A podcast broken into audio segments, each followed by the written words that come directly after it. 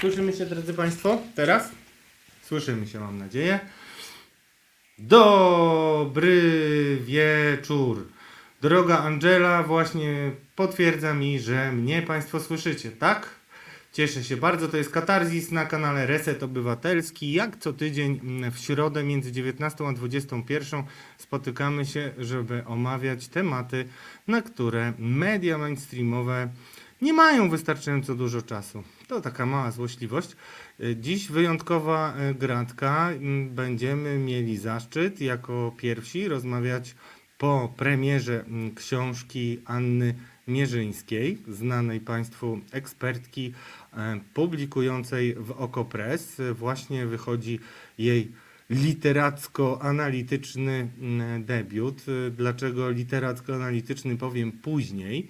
E, Efekt niszczący mm, to zapis wyjątkowych historii, które przedstawia autorka, żeby uświadomić Państwu, jakie są skutki dezinformacji, jak ona się rodzi w praktyce, jakimi mechanizmami jest e, tworzona i w końcu i w końcu smutna konstatacja, że wszystko to, co widzimy, to tylko wierzchołek góry lodowej. Zacznijmy tą górę lodową rozkuwać e, i e, niszczyć, zanim statek o nazwie Polska e, się na tą górę lodową napotka. A może już się napotkał, a może już to nie my. O tym wszystkim porozmawiamy już za chwilę. Anna Mierzyńska, od razu pokażemy Państwu mm, okładkę książki. Y, Ja miałem okazję czytać ją y, jeszcze jako plik y, PDF, więc nie mogę się doczekać już tego mm, szelestu kartek, ale chciałbym. będzie mi ciężko, ale postaram się nie spoilerować za bardzo. Natomiast kilka fragmentów naprawdę mnie poruszyło i to, dlaczego tak bardzo zależało nam, żeby mm, mówić o tej książce już w momencie premiery, to to, że zupełnie byłem zaskoczony mm, tym, jak Ania e, poprowadziła historię e, swoich e, dochodzeń i śledztw. To jest bardzo fascynujące, ale też przede wszystkim Mm, Bardzo cenię te książki, w których e, autorzy pozwalają sobie e, na osobiste mm, uczucia e, względem opowiadanych e, historii i myślę, że to jest coś, e, co bardzo Państwa zaskoczy, bo mimo, że znałem wiele e, ustaleń Ani e, Mierzyńskiej, to jednak takie przedstawienie, właśnie takie zbudowanie narracji, gdzie Ania prowadzi nas przez operację mm, detonacji bomby przez Jarosława Kaczyńskiego, poprzez mm, historię mm, koronasceptyków i antyszczepów. Także mm, duży fragment książki poświęcony jest analizie y, Ani Mierzyńskiej dotyczącej mm, historii, bo to nie tylko sama skrzynka mm, Michała Dworczyka, ale szereg zdarzeń doprowadziło do tego, co nazywamy dzisiaj aferą mailową.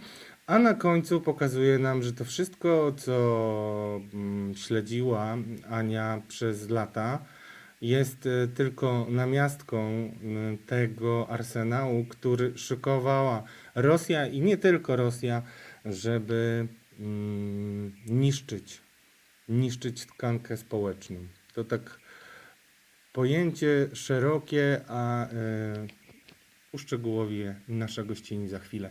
W drugiej części będziemy rozmawiać z kolei z posłem Witoldem Zębaczyńskim, polityk nowoczesnej, który jest parlamentarzystą Koalicji Obywatelskiej, mm, pochodzi z Opola i jego zasługi dla ujawnienia mm, patologicznego układu, który się zagnieździł na Opolszczyźnie, są nie do przecenienia, więc mu dzisiaj mm, pozwolimy te zasługi e, przedstawić. I bardzo też liczę na Państwa e, komentarze, zarówno w pierwszej, jak i w drugiej godzinie, ponieważ e, wszystkie mm, te tematy, o których będziemy rozmawiać, mają bezpośrednie przełożenie na nasze codzienne życie. I o ile jeśli chodzi o polszczyznę, może to być dla Państwa nie do końca jeszcze jasne, to mam nadzieję, że po tym programie nie będziecie mieli żadnych już wątpliwości, jak funkcjonują patologiczne mechanizmy w partii rządzącej i Zjednoczonej Prawicy, tak zwanej. Więc, drodzy Państwo, mm, zbliżyliśmy się do tego najmilszego momentu, kiedy możecie zobaczyć okładkę książki. Drogo Angelo, pokaż nam książkę, y, za którą stoi efekt niszczący, jak dezinformacja wpływa na nasze życie. Nie jest to podręcznik, drodzy Państwo, to jest fascynująca podróż, mm, która mm, pokazuje w jaki sposób odkrywa się i ze szczątków informacji niczym z rozłożonych puzli układa się coraz to bardziej niepokojące obrazki. Y, Książka jest napisana prostym językiem, y, jest tam dużo faktów, ale nie jest przeładowana. Mm, Każdy z Państwa na pewno ym, znajdzie w niej dużo ciekawych informacji, ale też będzie mógł zobaczyć, w jaki sposób Ania y, swoje mm, śledztwa i analizy buduje. Droga gościni, zapraszam do nas. Anna Mierzyńska, dobry wieczór. Dobry wieczór, dobry wieczór Radku, dobry wieczór e, Państwu. Szczególnie pozdrawiam Pana Janusza, który słucha nas z oddziału ortopedycznego ze szpitala. Mam nadzieję, że to będzie przyjemny wieczór także w szpitalu. Też pozdrawiamy serdecznie pana Janusza. Mam nadzieję, że szybko wróci do dobrej formy. Aniu, zacznijmy od początku, e, bo em, to jest taki zapis em, Twoich śledztw, e, które prowadzisz co najmniej od 2018 roku, prawda? E, Dlaczego teraz e, i dlaczego taki kształt tej książce nadałaś? Już od jakiegoś czasu, przyznam się, myślałam o tym, żeby napisać e, o tych moich śledztwach e, właśnie w takiej perspektywie, żeby pokazać, że dezinformacja wpływa na życie wielu ludzi, nas wszystkich tak naprawdę. I że często nie zdajemy sobie z tego sprawy. Wydaje się wielu osobom, że to jest coś daleko. To jest tylko dla tych, których interesuje polityka, mm, którzy mm, są zaangażowani bardzo mocno politycznie w mediach społecznościowych może. A zwykli ludzie, którzy na co dzień nie zajmują się polityką, a przyznajmy, jest takich większość, i to zupełnie normalne zjawisko, e, że to w ogóle ich nie dotyka. I pomyślałam sobie, że naprawdę warto pokazać, że to jest nasza codzienność, w której żyjemy wszyscy, niezależnie od tego, czym się zajmujemy, a czym nie. E, I pomyślałam też o tym, że chciałabym e, te opowiedzieć o tym właśnie przez opowiadanie historii, czyli żeby nie pisać żadnego podręcznika, tak jak powiedziałeś, to nie jest podręcznik. To jest opowiadanie historii, które się naprawdę zdarzyły, które wszyscy przeżyliśmy. Byliśmy w nie zaangażowani mocniej lub słabiej, ale doświadczyły nas y, zawsze i rzeczywiście to, co widzieliśmy najczęściej, to był wierzchołek góry lodowej. I chciałam pokazać to, co się działo pod spodem, to, czego nie było widać, a jednak na nas oddziaływało. Bo dezinformacja cechuje się tym, że jest y, dla nas najczęściej niewidoczna. Nie wiemy, że ktoś nami steruje, usiłuje sterować, manipulować, wpływać na nasze decyzje i często nie wiemy, że pod wpływem takich niejawnych oddziaływań podejmujemy decyzje, y, sterowane jest naszymi emocjami, ktoś steruje. Ja tutaj nie snuję teraz teorii spiskowej o tym, że ktoś stoi i steruje nami, tylko że są, y, pokazuję w książce, że są realne działania, mm, które formatowane są w taki sposób, by wpływać na to, co robią ludzie, w sposób, y, żeby robi, robili to, na czym zależy osobom, które dezinformują. To zobaczmy taki fragment z, jeszcze z wstępu, który moim zdaniem bardzo dobrze pokazuje, w jaki sposób dezinformacja na nas oddziaływuje. I poproszę teraz taki, mm, taki e, skan, e, czym jest e, dezinfo od naszej drogiej Angeli, która nas prowadzi, a ja Państwu przeczytam ten fragment. Mówi się o niej, że zamraża, czyli wywołuje efekt mrożący. Potraktowany nią człowiek wycofuje się z przestrzeni informacyjnej, milknie, unika wyrażania swoich poglądów, by nie wystawiać się na kolejny atak. Ale ta broń działa nie tylko na jednostki, może niszczyć całe grupy społeczne. Osłabia więzi, wywołuje skrajne emocje, a przez to wpływa na podejmowanie nieracjonalnych, złych decyzji. Jej głównym zadaniem jest niszczenie, tyle że nie budynków czy infrastruktury, lecz ludzi i to od środka. Na zewnątrz wydają się nienaruszeni, ale wewnątrz słabną z tygodnia na tydzień, choć niekoniecznie o tym wiedzą. Tak wygląda efekt niszczący nowej broni masowego rażenia. Kto używa tej broni, Aniu? E, To są różne podmioty. W Polsce, nie tylko w Polsce, dziś, dziś to jest w ogóle taki moment, bo mamy wojnę w Ukrainie, kiedy y, widzimy, y, myślę, że dużo ludzi, coraz więcej osób to widzi, że tej broni używa Rosja. Jest do tego perfekcyjnie przygotowana. y, Nie od dziś, nie od lutego się do tego przygotowuje. Tworzyła te struktury, które umożliwiły y, prowadzenie wojny informacyjnej od kilku lat. wojny informacyjnej w sieci, rzecz jasna. Y, Ale to też nie jest tak, że tylko y, Rosja tego używa. Y, W książce opisałam też przykład kampanii nienawiści wobec osób LGBT, która była oparta na dezinformacji. To była kampania w Polsce w 2019 roku, realizowana w czasie kampanii wyborczych, po to, żeby PiS mógł wybrać, wygrać wybory. Więc dezinformację mamy także wewnętrzną i to y, ona stale funkcjonuje nie tylko w kampanii wyborczej. Y, Nie tylko, ja bym też nie chciała mówić, że tylko PiS się nią posługuje. Mm, Mogą się posługiwać dezinformacją naprawdę różne podmioty, takie, którym zależy na wywołaniu określonych decyzji czy określonych działań u ludzi, na których wpływają. Mm, Na pewno mm, wiemy też o Chinach, które dezinformują, choć robią to w nieco inny sposób niż Rosja. Y, Niektóre państwa Bliskiego Wschodu też próbują w tych kategoriach funkcjonować. Kilka lat temu w Europie, nie w Polsce, ale w Europie ujawniono ogromną siatkę indyjską, czyli Indie bardzo intensywnie się zajmowały dezinformacją. Także mamy różne podmioty, które to wykorzystują, ponieważ dezinformacja jest dość tanim sposobem wpływania na ludzi, na duże grupy ludzi.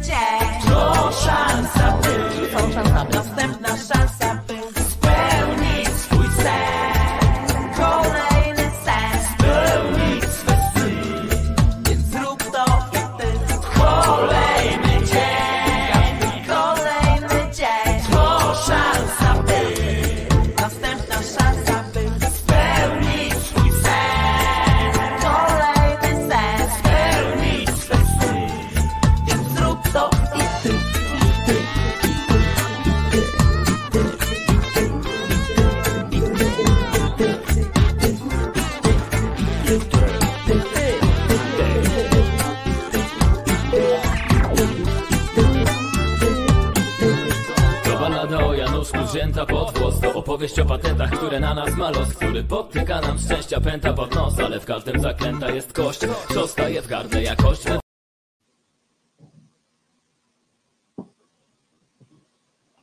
nalot, a teraz o dużych nalotach. I zacznijmy od, y, zacznijmy od historii detonacji bomby i dekonstrukcji tego, w jaki sposób, mm, no to będzie już moje e, uszczegółowienie tego, co przeczytałem w książce Ani, w jaki sposób PiS wygrał wybory do Europarlamentu. I wszystko zaczęło się w Jasiące, y, gdzie, na, na Podkarpaciu, gdzie bombę dezinformacyjną detonował nie kto inny jak Jarosław Kaczyński. Ale zanim ta detonacja miała miejsce, wydarzyło się bardzo e, ciekawe wydarzenie, które później było systematycznie zakłamywane i manipulowane przez propagandę rządzących. Mianowicie Rafał Trzaskowski wystąpił na konferencji, na której zadeklarował wsparcie dla problemów, e, z którymi zgłaszały się osoby ze środowisk LGBT. Aniu, co było dalej? Od tego, zaczyna się, od tego zaczyna się książka, drodzy Państwo. Ania pokazuje e, ten dzień e, konferencji mm, i pokazuje, jak e, z wydawałoby się trudnego do zaatakowania i mm, no, na pewno nieideologicznego wystąpienia stworzono paliwo, które spowodowało później wielki dystans, jaki mm, dzielił opozycję od Zjednoczonej Prawicy startującej do Parlamentu Europejskiego. Aniu, jak do tego doszło? Tak, to był w ogóle ważny dzień, ten dzień podpisania deklaracji LGBT przez prezydenta Trzaskowskiego i dla wielu środowisk e, LGBT to był moment ogromnej radości. E, Zupełnie nie chodziło tam o żadną ideologię, tylko o to, żeby osoby LGBT miały wsparcie, systemowe wsparcie e, od samorządu i tyle. I tam w tej deklaracji, o czym przypominam w książce i wyliczam po kolei, co tam się znajdowało, to naprawdę były zupełnie podstawowe postulaty. Ale to był też czas, kiedy PiS musiał się zdecydować e, na jakąś mm, intensywną, intensywną tematykę, jeżeli chodzi o kampanię wyborczą, bo y, te sondaże, które się pojawiały wówczas, wskazywały, że no PiS nie musi wcale wygrać kampanii do Europarlamentu, ani potem kampanii parlamentarnej w Polsce e, i że te jego wyniki już wtedy nie były wcale takie dobre. Przypominam, to był rok 2019.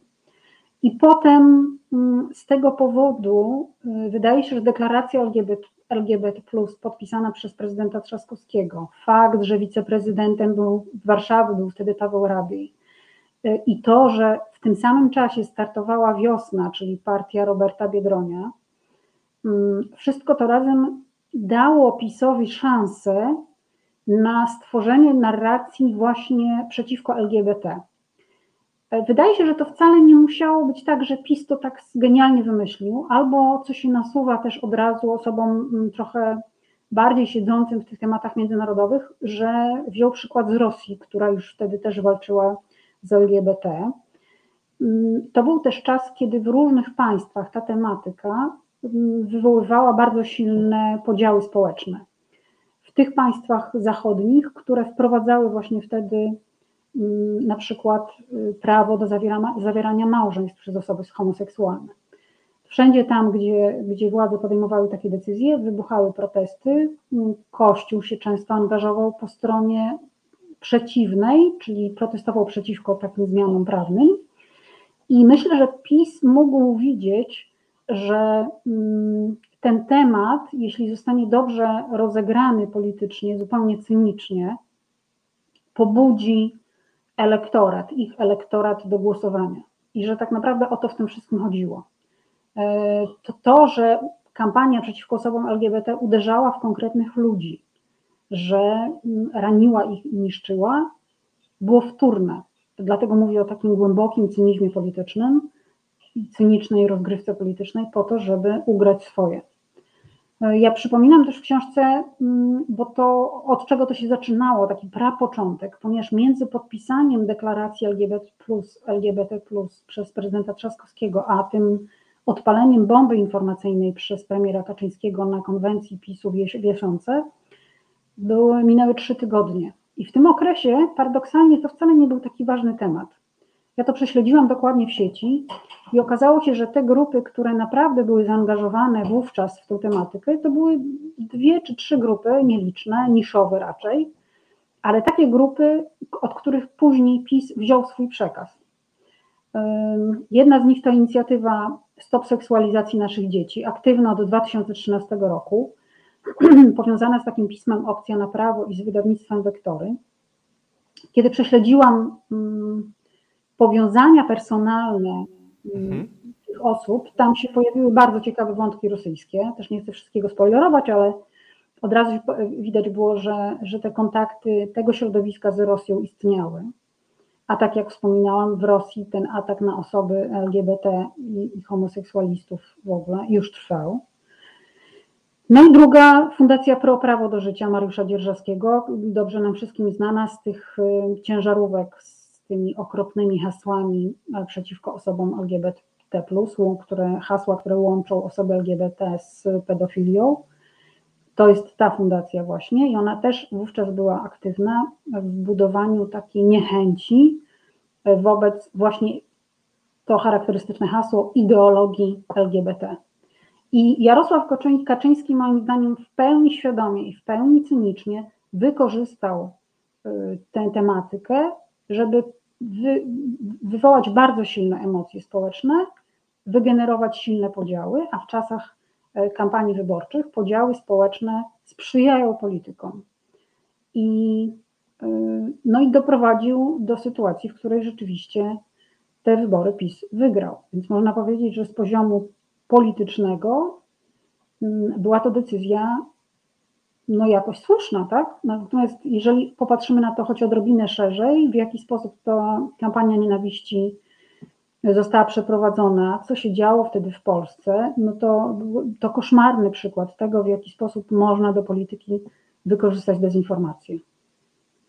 To mało powiedziane, znaczy też zwra- zwracam Państwa uwagę za Anią ym, na to, że wiele tych mechanizmów jest stworzonych wcześniej, czy nie, może nie mechanizmów, machin, y, które później służą mechanizmom y, budowania dezinformacji, jest stworzonych wcześniej i one są uruchamiane w odpowiednim momencie i jakoś tak y, często się zdarza, że dezinformacja sprzyja naszym rządzącym, ale to każdy niech sobie sam e, wyciągnie e, wnioski. To je- jedną osobę warto tutaj e, przytoczyć, jeśli chodzi o ten początek. e, Czyli chodzi o pana Komowa, który e, pojawił się i tak jak e, mówiłem, zapraszając e, Ciebie, Aniu, do mm, programu, Aleksiej Komow na swoim wystąpieniu w 2005 roku na konferencji organizowanej właśnie przez środowisko, o którym najpierw mówiłaś. No, żywcem jego narracja przypominała to, co dzisiaj mówią nam politycy Zjednoczonej Prawicy, szczególnie z Solidarnej Polski, e, czyli e, wszystko, co złe przyszło do Rosji z Zachodu. Tak, wszystko co złe przyszło do Rosji z zachodu, no i wszystko co złe przyszło do Polski z zachodu, to, to oczywiste. E, Znaczy to jest taki kluczowy temat, y, kluczowy przekaz w tej narracji. Aleksiej Komow to powiedzmy, y, to też jasno, to Rosjanin, człowiek y, do spraw specjalnych oliga- oligarchy rosyjskiego Konstantina Małofiejewa, konserwatywnego oligarchy, bardzo konserwatywnego. On jest właścicielem telewizji Cargrad, e, która na co dzień głosi właśnie takie teorie o zgniłym Zachodzie, e, na którym, który atakuje rodziny i atakuje dzieci, atakuje tradycję rosyjską. Tam właśnie w tej telewizji swój stały program miał Aleksander Dugin, o którym ostatnio sporo się mówiło, ponieważ y, zginęła w tym ataku, na takim samochodowym wypadku e, jego córka i prawdopodobnie był to atak na Dugina właśnie. Mm, Dugin miał spore wpływy przy Putinie swego czasu, później one może osłabły, ale nadal jest uważany za takiego ważnego ideologa rosyjskiego. I mm, to właśnie w tej telewizji Cargrad Małofiejewa mm, pracował Dugin e, i przy Małofiejewie pracował Komow, który, y, ponieważ, Komow, y, ponieważ Małofiejew dość wcześnie został objęty sankcjami unijnymi mm, i nie mógł wjeżdżać do krajów unijnych, to Komow właśnie jeździ po Europie i załatwiał sprawy za Małofiejewa. E, Był na przykład bardzo aktywny we Włoszech, e, tam nawet e, działał w stowarzyszeniu rosyjsko-włoskim. Był, co ciekawe, aktywny też na Ukrainie. E, W roku, kiedy Ukraina miała ws- podpisać porozumienie dotyczące wejścia do Unii Europejskiej, Komow się tam pojawił, spotkał się ze środowiskami konserwatywnymi i zaraz po tym te środowiska wydały takie oficjalne oświadczenie, że one się nie zgadzają na wejście do Unii Europejskiej właśnie z tego powodu, że będą musiały na Ukrainie potem wdrażać ideologię LGBT, że ta wraża ideologia LGBT pojawi się razem z deklaracją i o przystąpieniu Ukrainy do Unii Europejskiej i potem przystąpieniu Ukrainy do Unii Europejskiej. Ten zgniły Zachód wejdzie, zniszczy ukraińskie rodziny, seksualizuje dzieci i nastąpi e, koniec cywilizacji. No i to właśnie się pojawiło po wizycie Komowa. Podobny przekaz Komow e, głosił w Polsce, bo był też w Polsce, na konferencji w listopadzie 2015 roku, organizowanym właśnie, organizowaną właśnie przez wydawnictwo Wektory i przez pismo Opcja na Prawo. To w ogóle ciekawe, kto jeszcze tam był na tej konferencji. E, O tym opisuje to dokładnie w książce, ale e, Komow między innymi, poza tym, że opowiadał o zgniłym Zachodzie, e, opowiadał też, przedstawił swoją wersję historii Rosji. To jest fascynująca opowieść badawczo, ponieważ cała historia Rosji, wszystko co złe w Rosji, e, przynajmniej tak odbierane przez Polaków, a więc e, marksizm, komunizm, e, wszystko to według wersji Komowa przyszło do Rosji z Zachodu. I cokolwiek złego by się zdarzyło, to Zachód. Marks był według niego finansowany przez Zachód i dlatego specjalnie przysłany do Rosji ze swoją misją wprowadzenia tego marksizmu, po to, żeby zniszczyć Rosję. E, Lenin podobnie, wszystko więc sfinansował Zachód i e, to, co się zadziało złego w Rosji, z winy Zachodu. Mm, jak słuchałam tych wystąpień Komowa, to wydawało mi się to wręcz nieprawdopodobne, że on mógł mówić takie rzeczy, wierząc, że ktoś w ogóle w to uwierzy w Polsce.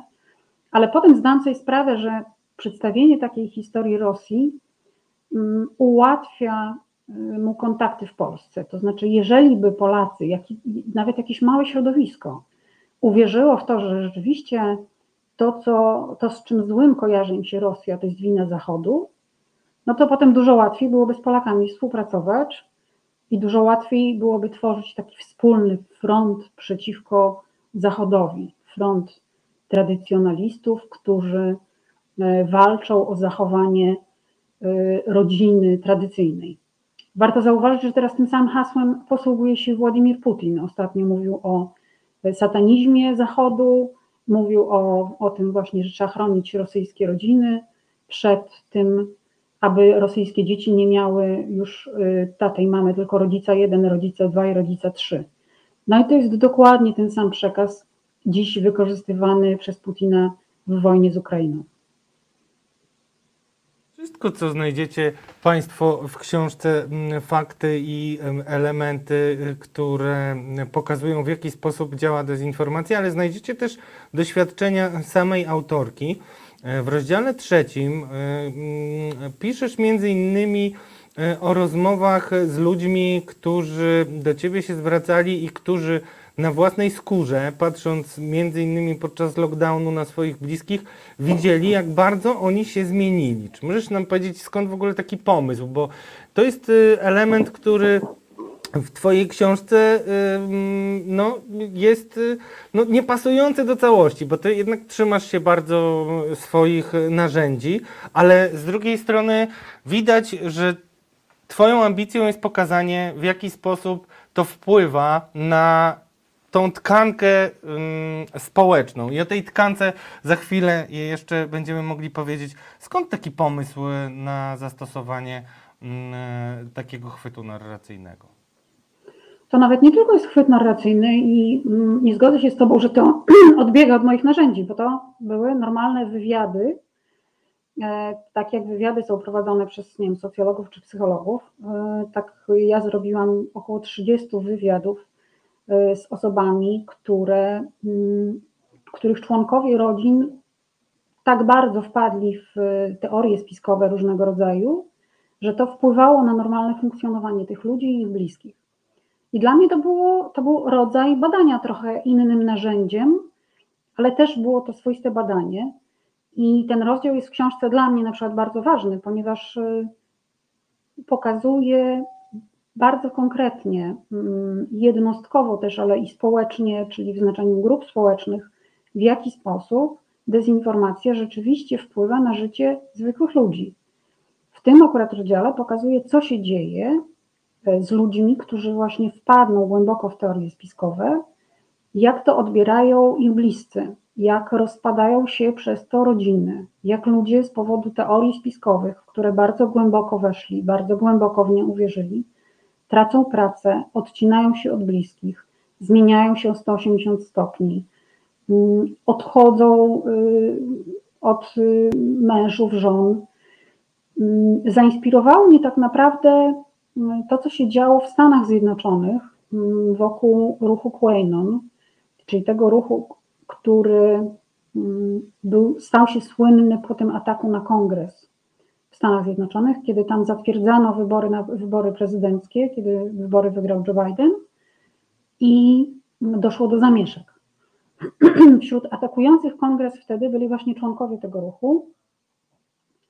I wtedy odkryłam, że na jednej z platform społecznościowych popularnych w Stanach, Reddit, y, jest takie ogromne, mm, jeżeli chodzi o liczbę osób, które to odwiedza, forum mm, poświęcone właśnie członkom rodzin osób, które weszły w ten ruch, uwierzyły w teorię QAnon i e, przez to bardzo się zmieniły. Wtedy zaczęłam się zastanawiać, czy w Polsce jest podobnie. Co prawda ten ruch nie był w Polsce tak popularny jak w Stanach. On gdzieś się pojawia, jest ileś osób, które wierzą w tego typu historie, ale e, inne teorie spiskowe wtedy, bo to był okres pandemii, były bardzo istotne. Wszystkie dotyczące pandemii, dotyczące, dotyczące szczepień. I zwróciłam się do y, moich odbiorców w mediach społecznościowych z prośbą o kontakt wszystkie osoby, które właśnie mają w rodzinie taką sytuację. I tak powstały te wywiady. Y, I tak też powstał ten rozdział, że na podstawie tych wywiadów napisałam to, jak to wygląda. To są historie ludzi, którzy opowiadają, co się stało z ich bliskimi. To są historie o stracie, o braku możliwości kontaktu, o no myślę, że mnie przynajmniej te historie bardzo poruszały. Kiedy ktoś obok nas, bliski, ważny, pod wpływem y, znalezionych w internecie y, teorii niepotwierdzonych, nieuznanych przez naukę, zmienia swoje życie tak bardzo, że staje się po prostu innym człowiekiem. Tam są historie ludzi, którzy naprawdę nie są w stanie kontaktować się ze swoimi rodzinami, bo o niczym innym nie myślą, tylko o tych teoriach spiskowych. Historia małżeństwa, które mm, siedzi obok siebie w, codziennie po południu czy wieczorem w jednym pokoju i komunikuje się za pośrednictwem komunikatorów internetowych, wyłącznie, w ogóle ze sobą nie rozmawia, przesyłając sobie tylko mm, co ciekawsze posty znalezione w mediach społecznościowych właśnie na temat nowych doniesień z tego świata alternatywnego. To jest jak życie w alternatywnej rzeczywistości, e, oderwane od tego, co się dzieje wokół, podszyte bardzo często lękiem, choć pewnie nie tylko. E, no i mm, moim zdaniem to najbardziej namacalny przykład tego, jak dezinformacja zmienia nasze życie i wpływa na nie. Bo tak, kiedy czytamy o, a to wojna informacyjna dotycząca Ukrainy, a to ktoś coś myśli o uchodźcach, a to y, tutaj politycy kampanię wyborczą robili na LGBT. To jest trochę tak, że my jesteśmy mm, no, z jednej strony przyzwyczajeni już do tego, a z drugiej właśnie myślimy, że nas to nie dotyczy. Że, to jakiś, jacyś inni nie mają. I w tym rozdziale staram się pokazać, że to jest inaczej, że to może dotknąć każdego człowieka.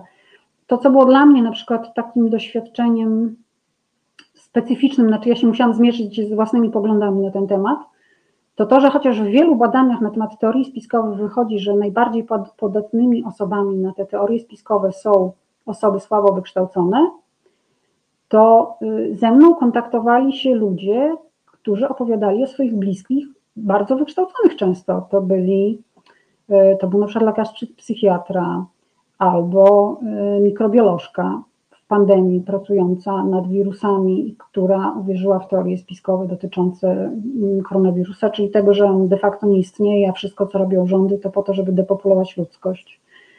E, Informatycy, filmoznawca, nauczyciele, naprawdę masa ludzi wykształconych, którzy wydawać by się mogło, mają dostęp do takiego aparatu pojęciowego i mają taką wiedzę, żeby zweryfikować tego rodzaju informacje i w nie nie uwierzyć.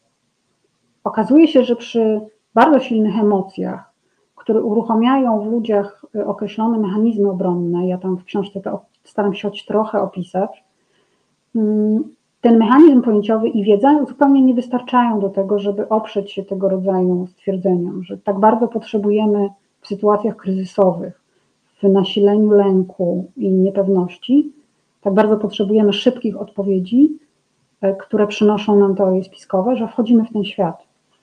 E, A jak się wejdzie raz w ten świat, to dzięki mediom społecznościowym łatwo w nim już pozostać i się zagłębiać. I e, właśnie to zagłębianie się mm, zmienia człowieka, bo to też nie jest tak, że ktoś uwierzy w jedną teorię spiskową i już wpada w taką rzeczywistość alternatywną. Y, Nie wszyscy wpadają na całe szczęście, ale niektórzy wpadają i to wtedy mm, wręcz tragicznie czasami wpływa na życie takich ludzi ich bliskich. Bardzo e, realne historie. E, Powiem szczerze, od razu sobie przypomniałem wiele innych, o których słyszałem. Aniu, ty jeszcze piszesz o, o twoim śledztwie dotyczącym, dotyczącym Ghostwriter operacji i e, samej skrzynki.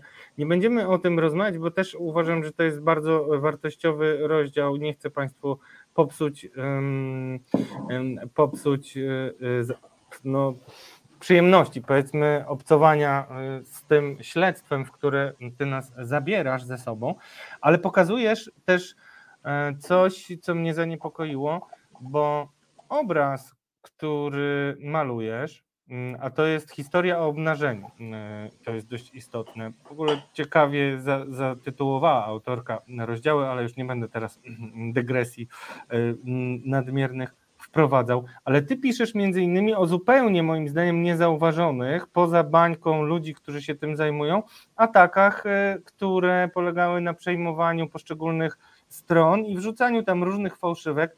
Między innymi podajesz przykład takiego listu, który miał rzekomo e, rektor Akademii Wojennej wysyłać do generałów, żeby przeciwstawiali się amerykańskiej e, okupacji.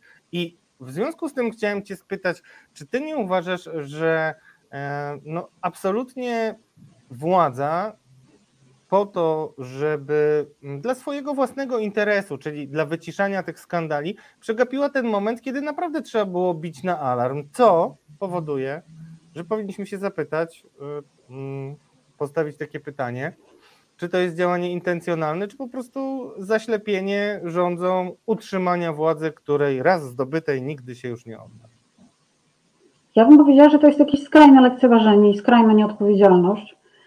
Yy, Nie umiem tego tak po ludzku sobie sama wytłumaczyć. Znaczy, czemu, kiedy działa się naprawdę cała masa rozmaitych, dziwnych, niewytłumaczalnych prosto cyberataków w Polsce, właśnie na strony internetowe, na strony gmin, redakcji, yy, uczelni, szkoły wojskowej, yy, no, bardzo różnych podmiotów to dotyczyło kiedy działy się te ataki, potem działy się te ataki pierwsze, też jakby niełączone, niezauważane na kontach w mediach społecznościowych polityków. Mm, Nic z tym nie zrobiono. To jest y, fascynujące pytanie, mm, na które ja nie znam odpowiedzi, ale tak się zastanawiam cały czas, bo też się zastanawiałam, jak o tym mówiłeś. E, Dzisiaj czy wczoraj pojawiła się informacja, nowa publikacja na poufnej rozmowie, e, z której wynika, ja tej publikacji nie sprawdzałam dokładnie, ale jeżeli ona jest prawdziwa, to wynika z niej, że do skrzynki Daniela Obajtka, prywatnej skrzynki na portalu interia.pl, mm, hakerzy mieli dostęp przynajmniej do końca czerwca tego roku, 2022 roku. Cały czas.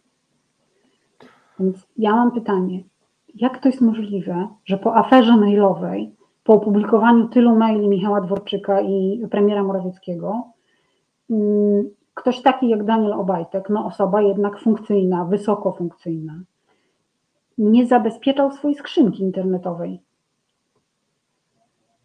No właśnie, to jest doskonałe pytanie, y, które e, wprowadza nas jeszcze w jedno pytanie fundamentalne.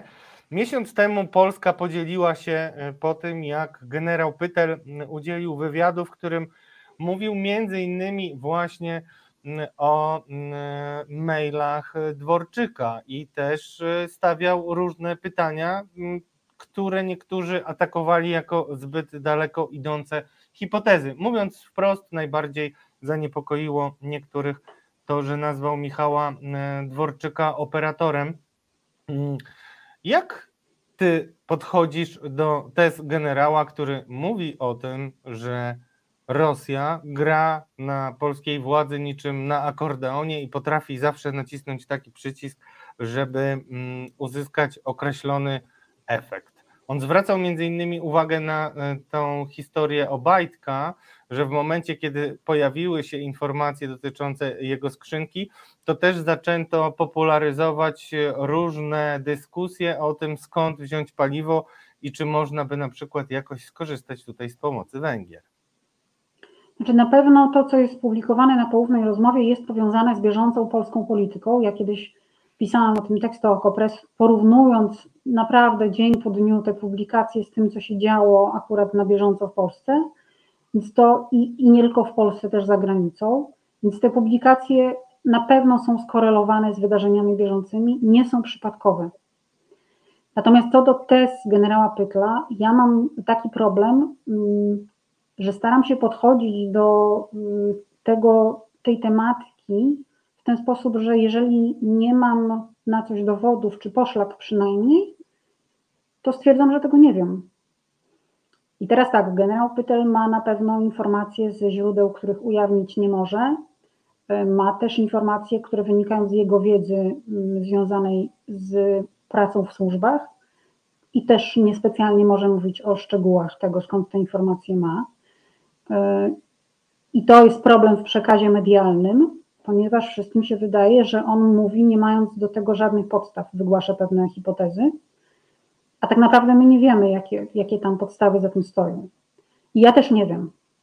I trudno mi oceniać. Dla mnie to, ten wywiad jest takim mm, stawianiem pytań właśnie przede wszystkim. Oczywiście Mhm. zgadzam się z tezą generała Pytla dotyczącą afery mailowej, czyli tą, że za tym wszystkim stoi Rosja razem z Białorusią, że to jest operacja rosyjsko-białoruska przy współudziale kogoś z Polski, wszystko na to wskazuje, ale że y, mózgiem tej operacji były służby wschodnie. I staram się to opisać w książce, dlaczego tak uważam, na jakiej podstawie i z czego to wynika. Znaczy, dla mnie to jest tak naprawdę na tym etapie już zupełnie ewidentne stwierdzenie i jestem zdziwiona tym, że wciąż niektórzy uważają, że tak nie jest. Natomiast y, no, te dalej idące wnioski generała Pytla, o których mówił, no to jest ta przestrzeń dla mnie niedostępna. Znaczy, ja naprawdę nie wiem, jak to wygląda, nie wiem, kto za tym stoi. Na pewno wiem, że pojawia się masa pytań y, dotyczących na przykład y, działań rządu, które wpasowują się w jakoś w narrację rosyjską. To są dość częste sytuacje. Nie wiadomo skąd się biorą. Znaczy, ja nie umiem odpowiedzieć na pytanie, czemu na przykład w czasie wojny z Ukrainą polski premier jedzie do Hiszpanii, żeby, spo, żeby wziąć udział w wiecu poparcia dla skrajnie nacjonalistycznej partii Vox w Hiszpanii E, i jest tam jednym z popierających obok inni to Donald Trump na przykład. Czy premier, nowa premier Włoch, prawdopodobnie Meloni. I robi Nie to trudno tutaj mówić o jakimkolwiek przypadku, tak? Bo to widać, że to są e, przedsięwzięcia, które są zaplanowane i mimo, że czasami premier robi różne rzeczy ad hoc, no to, e, to jest bardzo konsekwentne, e, jeśli chodzi o e, jego działanie i w zasadzie on czasami się wycofa, a potem wraca na ten kurs, ale wycofując się, nie wycofuje się z tego, co zrobił już, tylko wycisza pewne momenty. To jest właśnie tak jak gra na takim instrumencie. Kiedy czytałem twoją książkę, miałem takie wrażenie, że mm, jakby mam do czynienia z dyrygentem, który ma do dyspozycji różne instrumenty i tworzy, używa je, buduje, rozstawia orkiestrę tak, żeby w odpowiednim momencie uzyskać efekt, który chce. I to jest e, niesamowite m, w Twojej książce, ale też no, już podsumowując, No, Chciałem Cię jeszcze spytać o jedną rzecz, nawiązując też do tych ataków, bo Ty, ty przypomniałaś mi, ja się przyznaję, drodzy Państwo, że zapomniałem, ile ludzi e, miało do czynienia z tymi atakami e, ze strony władzy. I tam były nie tylko e, jakby rozpoczęcie afery mailowej, które zaczęło się od tego, że przejęto konto żony Michała Dworczyka, co pewnie nie jest bez znaczenia, że to akurat żona, ale tam też byli różni inni politycy, między innymi też posługiwano się e, kontem e, do uwiarygadniania fałszywek, e, kontem byłego posła, pana Tadeusza Arkita, posła z Platformy Obywatelskiej. No widać wyraźnie, że, że to przede wszystkim ma. e, mm, Pytanie brzmi tak, czy głównym celem dezinformacji jest sianie chaosu i zobaczymy, e, jak to wygląda, czy to jest zbytnie uproszczenie? Głównym celem na pewno jest sianie chaosu i destabilizowanie przeciwnika. A potem, w zależności od sytuacji bieżącej, dokładane są y, dodatkowe cele. Y, W czasie wojny w Ukrainie teraz też mamy taką sytuację. Ja coraz częściej mam wrażenie takie, że mamy dwie wojny dzisiaj. Tą wojnę realną, która się toczy w Ukrainie, i równolegle do niej prowadzoną wojnę informacyjną. E, Co się okazuje, ta wojna informacyjna wcale się nie pokrywa, nie zawsze przynajmniej pokrywa się z tym, co się dzieje w realu. Ona ma swoje narracje, swoje przekazy i swoje wydarzenia. E, I, mm, ale na pewno jest prowadzona też w takim celu, żeby osłabiać przeciwnika. E, I przeciwnikiem w tej wojnie, wojnie informacyjnej jest nie tylko Ukraina, ale cały Zachód. Wszystkie te kraje, które wspierają Ukrainę, one mają być osłabiane. I te działania rzeczywiście są widoczne, podejmowane w różny sposób, y, różnymi narzędziami.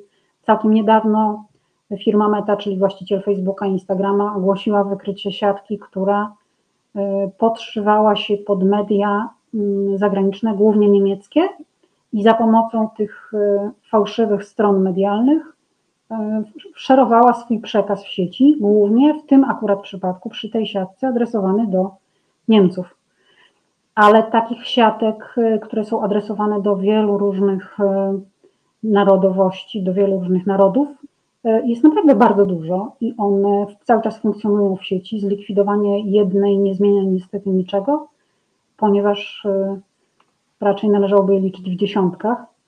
Mm, No i także Rosja dzisiaj wpływa w ten sposób, żeby zniechęcić Zachód do pomagania Ukrainie. To jest jej główny cel. A w samej Ukrainie, żeby siać chaos, żeby generować jak najsilniejszy lęk i żeby budzić nieufność wobec władz Ukrainy. A kiedy nie ma wojny, no to te sianie chaosu y, y, i dzielenie ludzi y, na mniejsze grupy, bo mniejszymi grupami łatwiej jest zarządzać, łatwiej na nie wpływać, to są podstawowe cele takiej zewnętrznej dezinformacji. Wewnętrznej zresztą też to dobrze widać na przykładzie tej kampanii LGBT, że chodziło tak naprawdę o wpływanie, o sterowanie ludźmi, tak, żeby oni podjęli właściwą decyzję. W tym akurat przypadku właściwą decyzją było głosowanie na PiS.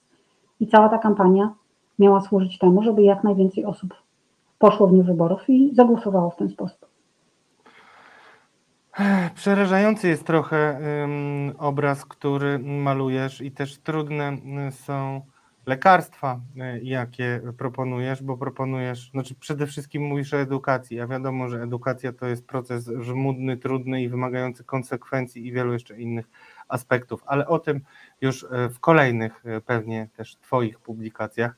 Bardzo Ci gratuluję i tylko się zastanawiam, jak to jest możliwe, że tylko taka jedna Anna Mierzyńska jest tutaj na barykadzie i tak się zastanawiam, co, mm, jakie efekty mogłoby y, przynieść y, sklonowanie Ciebie, żebyś miała pięć razy więcej dup do analizy i tak dalej. No, nie tylko ja jedna, na szczęście jest już trochę ludzi, którzy się tym zajmują. ale trzeba mieć też umiejętność tłumaczenia tego w sposób normalny, mm, tak, żeby rzeczywiście ta edukacja mogła się zaszczepić. I robisz to fantastycznie. Anna Mierzyńska, przyjaciółka Resetu Obywatelskiego, dziennik, także publicystka OKO.press była naszą gościnią, a jeszcze raz pokażmy okładkę. E, Efekt niszczący mm, wydawnictwo Agora, jeżeli dobrze pamiętam. Tak jest. Mierzyńska. Rekomendujemy. Dziękuję bardzo i zapraszam do lektury. Wkró- na pewno będziemy jeszcze do tego wracać. Na razie Tomkowi ukradłem Anię jako gościnie, ale myślę, że y, za kilka tygodni y, także wrócicie do rozmowy. Dziękuję serdecznie za dzisiejszą rozmowę. Polecam, a jeszcze później znajdziecie linki y, y, pod naszą audycją, y, gdzie będziecie mogli zamówić w przedsprzedaży, a wkrótce już książki chyba będą na półkach księgarni. Dziękuję bardzo Aniu za dzisiejszą Dziękuję, dziękuję Państwu za rozmowę. Do No to cóż, drodzy Państwo, m, chwila przerwy, a potem bardzo ciekawe informacje do nas dochodzą m, z Sejmu. Tym bardziej się cieszę. Nie byłem prorokiem, y, a y, czułem, że historia asystenta Janusza Kowalskiego, pana Tomasza Ognistego, m, opisana przez e, Newsweek, e, będzie miała jeszcze ciąg dalszy i nie uda się jej tak bardzo szybko i sprawnie zdławić, jak z niektórymi aferami już się PiSowi udawało. Zróbmy m, chwilę e, przerwy i po przerwie naszym drugim gościem dzisiaj będzie debiutujący w naszym programie poseł Witold Zębaczyński, poseł Koalicji Obywatelskiej z Opola. Zapraszam już za parę minut. Jaka jest Azja, każdy widzi. Ale czy na pewno? Blanka Dżugaj wraz z gośćmi bierze pod lupę bieżące wydarzenia z największego kontynentu świata. Nadaje im kontekst, analizuje i interpretuje. Czasem odczytuje przyszłość, ale nie z fusów, lecz z faktów. A wszystko po to, by Azja była dla widzów i widzek terra bardziej cognita. W każdy wtorek od 19.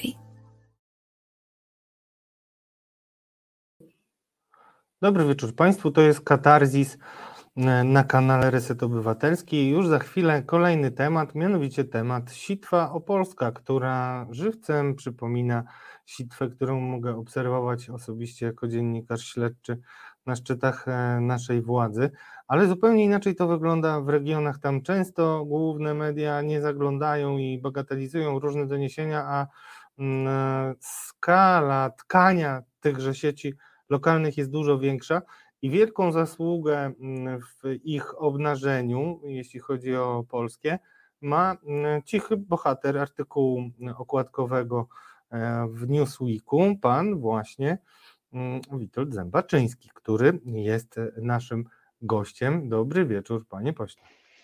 Dobry wieczór, witam serdecznie.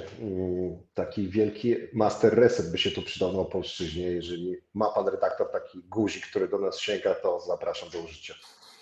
Trzeba będzie. Drodzy Państwo, zacytuję tutaj słowa pana Tomasza Ognistego. Mówisz mi 500 hektarów na 15 lat, pół bańki rocznie z dopłat, a ty mi chcesz dać na obcinacz do paznokci?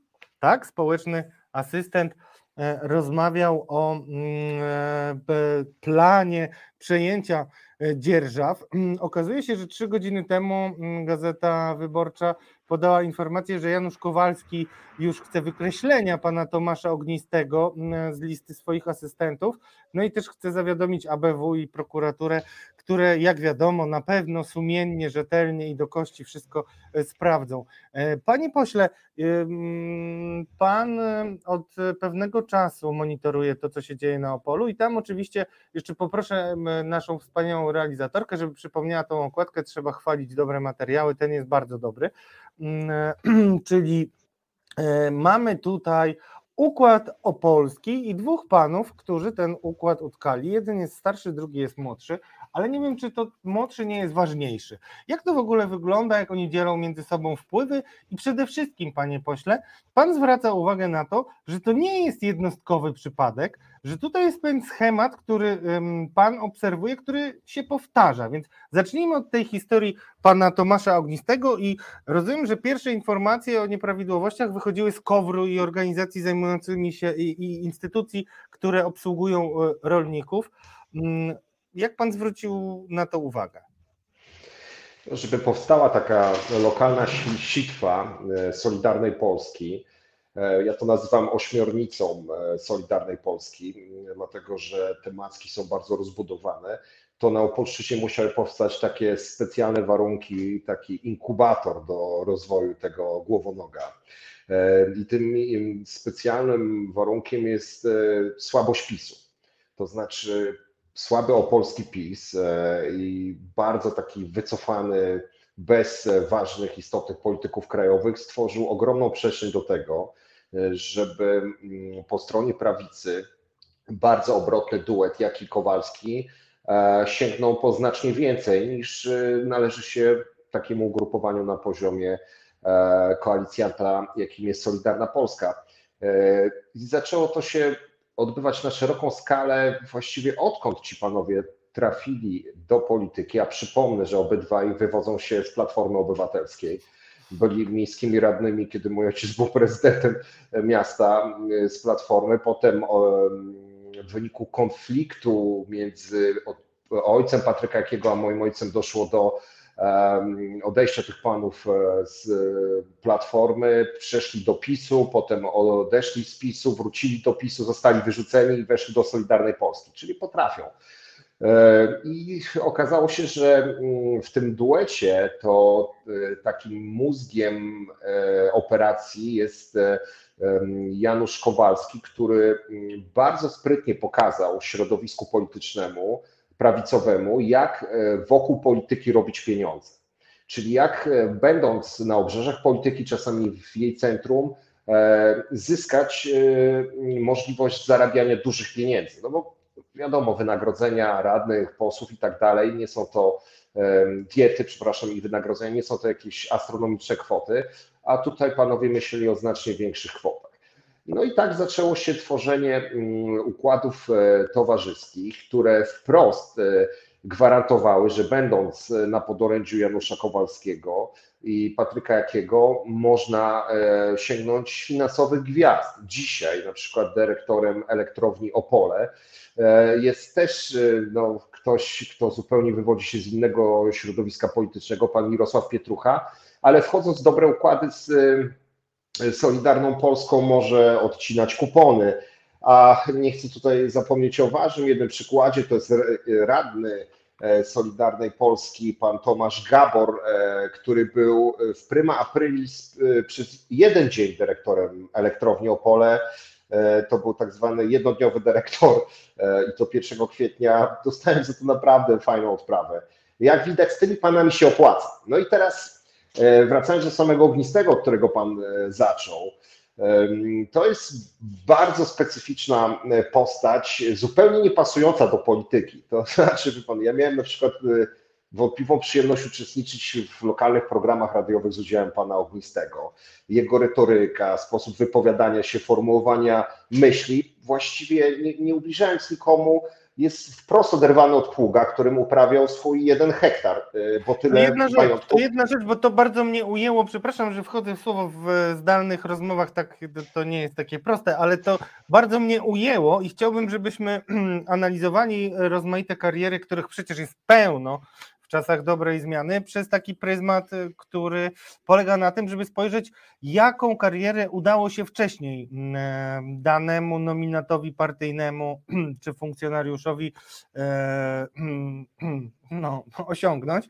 No i tu rzeczywiście osiągnie, znaczy stwierdzenie o oderwaniu pucha nie jest przypadkowe, bo widać bardzo wyraźnie na przykładzie pana Tomasza Ognistego, że jego kariera rozpędziła się dopiero e, w momencie, kiedy PiS przejął władzę. Tak, to była osoba, która rzeczywiście gospodarowała na jednym hektarze, e, mająca duże pro, e, problemy, powiedziałbym, natury finansowej, no, ze względu na brak e, jakichś istotnych źródeł dochodu. I kiedy przystąpił do obozu Solidarnej Polski, do Janusza Kowalskiego, bardzo szybko zaczął się wzbogacać, zyskując coraz to nowe mm, źródełka, e, po prostu, które finansują jego mm, życie codzienne. I czy to było w spółkach Skarbu Państwa, czy w jakichś kombinatach, e, zawsze to się kończyło tym, że e, rachunek e, e, in plus na koncie się zgadzał. No i e, ta wdzięczność pana Ognistego skutkowała tym, że był on takim e, naprawdę trudnym na, na poziomie retorycznym do pokonania e, zwolennikiem Janusza Kowalskiego. Mało kto nawet chciał z nim wchodzić na w, pole, w polemiki, ponieważ no, wyglądało to po prostu jak zwykła jadka, brakowało tylko rękoczynów. Czasami myślałem, że do nich dojdzie. Więc wydawało się, że mimo tego wszystkiego gdzieś e, stoi ta myśl propaństwowa za tymi ludźmi. Niestety wszystko rzeczywiście okazało się tylko e, mirażem, kiedy Janusz Kowalski podjął interwencję w tym Krajowym Ośrodku Doradztwa Rolniczego w Opolu e, w postaci interwencji poselskiej, kontroli poselskiej, e, dążącej do tego, żeby wbrew praktykom e, KOWR-u e, doprowadzić do tego, że Tomasz Ognisty będzie e, dzie- poddzierżawił e, od e, osoby po prostu postronnej 40 hektarów ziemi. I ja się o tym dowiedziałem właśnie z tych środowisk rolniczych, szykując kontrolę poselską w tym korze, żeby nagłośnić sprawę. E, okazało się, że sprawa jest e, znacznie grubsza niż e, tylko chęć pozyskania poddzierżawy 40 e, hektarów. I proszę zauważyć, to jest bardzo podobne do tego, za co poleciał Kaczmarczyk. Tam też chodziło o poddzierżawienie gruntu, więc to jest jakiś taki stały model funkcjonowania działaczy Solidarnej Polski wokół gruntów rolnych, a jest to ziemia, ta, o której rozmawiamy, szczególnie cenna, najwyższej klasy, najlepsza ziemia na Opolszczyźnie, wydajność hektara jest po prostu no, wielokrotnie wyższa niż gdziekolwiek indziej, więc są to, jest to mowa o dużych pieniądzach. No i Janusz Kowalski podejmuje taką interwencję, e, która finalnie prowadzi do tego, że rzeczywiście e, Tomasz Ognisty mm, staje się poddzierżawcą tych gruntów. E, Nie ma przetargu, bo normalnie taka ziemia, kiedy ktoś się rezygnuje z dzierżawy zasobów KOWR trafia na przetarg, a jest to bardzo dobra ziemia, więc ktoś ją dzierżawi drogo, a tutaj e, wysmażony gotowy grunt dla działacza Solidarnej Polski. Więc to już naprawdę śmierdziało, ale tak naprawdę, żeby tą aferę móc rozdmuchać i móc e, pokazać jej właściwie niegodziwość, trzeba było sięgnąć szerzej. Tutaj współpraca z PSL-em, który jasna jest lepiej umocowany w tych środowiskach rolniczych, z wolnymi mediami, bez których nie ma kompletnie szansy na to, żeby mm, móc e, takie e, brudy wyciągnąć na wierzch. Udało się rzeczywiście doprowadzić do publikacji e, tego artykułu, no ale kiedy dzisiaj słyszę, że Janusz Kowalski mówi, że chce zawiadamiać ABW, prokuraturę, no to, to jest naprawdę to, to, to, jest ujmująco śmieszne, dlatego że oczywiście nic się nie stanie z tymi zawiadomieniami, a jedyną instytucją, która jest, e, wydaje mi się, predysponowana do tego, żeby zająć się tą aferą e, korupcyjną, jest Centralne Biuro Antykorupcyjne. Więc jeszcze raz powiem, jak widzicie, drodzy Państwo, Janusza Kowalskiego, e, mającego naprawdę wielkie frazesy w ustach, mówiącego tus, tus, tus Niemcy, to nie zapominajcie o tym, że to jest facet, który na przykład pracował w Europolgazie w 2016 roku i wziął premię za 2015, gdzie nie spędził ani jednego dnia. Dlatego powiedziałem, że Janusz Kowalski, mówiąc potocznie językiem ognistego, lubi tulić hajs, czyli po prostu potrafi z tej polityki wyciągać grube sumy. Wiadomo, że rekiny tutaj w tej rzeczywistości Solidarnej Polski polują tylko na grube sumy i tak to się dzieje. I gdyby to była jednostkowa sytuacja z tą aferą wokół ognistego Kowalskiego, powiedziałbym, każdemu się może zdarzyć, w sensie nie do końca sprawdzony współpracownik, no trudno, niech e, odejdzie z polityki, niech złoży mandat radnego powiatowego, powiatu głubczyckiego i koniec. Ale to jest recydywa. Panie redaktorze, recydywa, dlatego że od 2019 roku właściwie trwał proces e, e, tworzenia oscylatora finansowego z Funduszu Sprawiedliwości, gdzie tym razem głównym macherem i, i głównym aktorem tworzenia tego oscylatora e, nie był asystent Janusza Kowalskiego, tylko asystentka Patryka Jakiego. Miejska radna, wiceprzewodnicząca Rady Miasta Solidarnej Polski Małgorzata Wilkos. E, Stworzyli fundację Ex Bono. Ja rzeczywiście badałem tą sprawę długo, nagłaśniałem, ale efektu wow trudno jest e, się spodziewać po mm, takich działaniach, które nie zainteresują mediów centralnych. Więc ten artykuł, ta okładka, ja uważam, że to jest naprawdę świetna robota niezależnych i liberalnych mediów, wolnych mediów e, i niech Kowalski teraz się tłumaczy. Niech Kowalski teraz powie, dlaczego hoduje coś na swoim zapleczu, co jest po prostu zwykłym, trąci zwykłym korupcyjnym smrodem. To powiedzmy jeszcze o tym oscylatorze, bo Pan właśnie zwraca na to uwagę, a myślę, że jeszcze mało jest y, to mm, eksponowane, jeśli chodzi o przekaz, że to nie jest jednostkowa sytuacja. Czy może Pan powiedzieć jeszcze nam o tym oscylatorze, y, który wcześniej uruchamiał, współtworzył asystent Patryka Jakiego?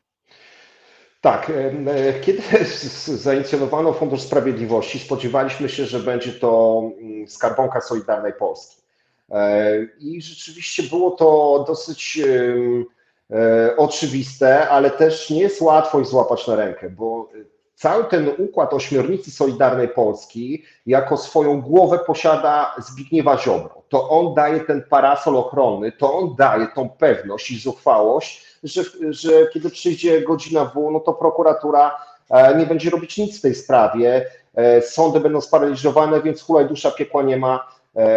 I Fundusz Sprawiedliwości był z założenia bardzo dobrze podyktowanym źródłem finansowania do pomocy ofiarom przestępstw.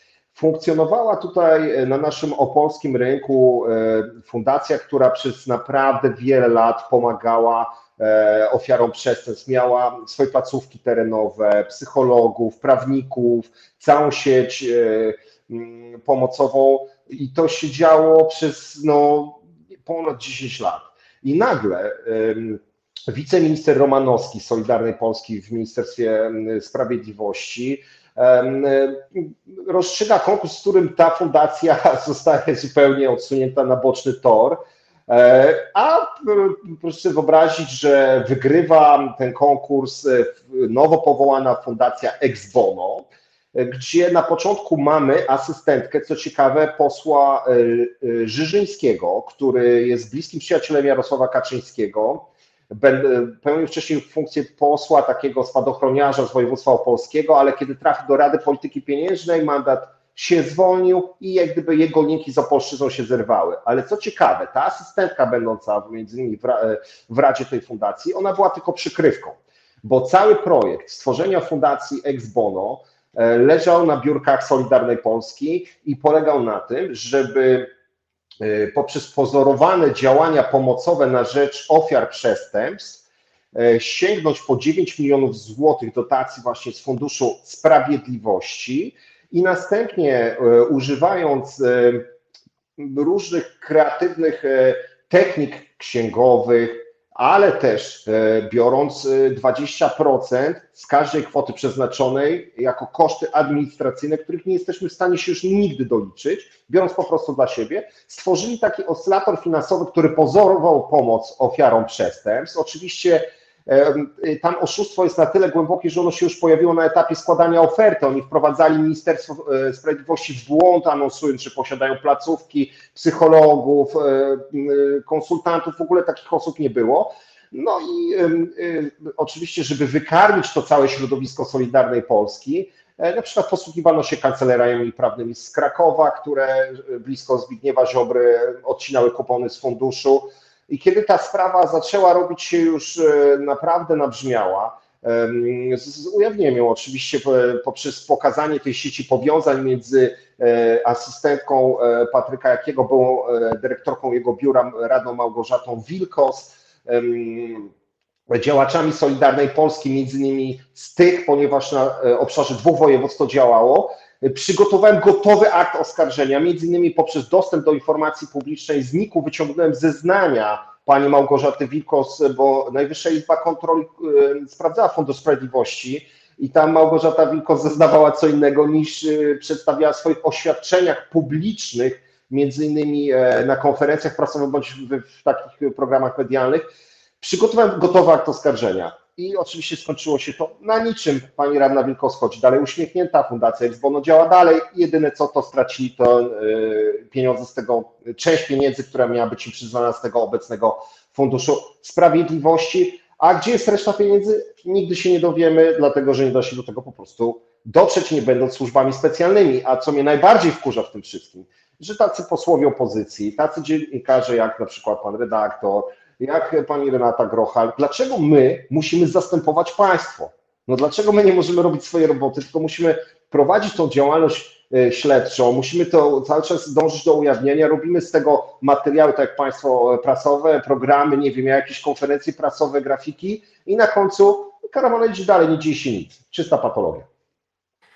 Jeszcze no, warto cały czas, drodzy Państwo, pamiętać o tym, że poza tym, że mm, standardowo rozpłynęły się pieniądze, to też rozpłynęła się instytucja, która niosła pomoc osobom potrzebującym i to osobom, tak.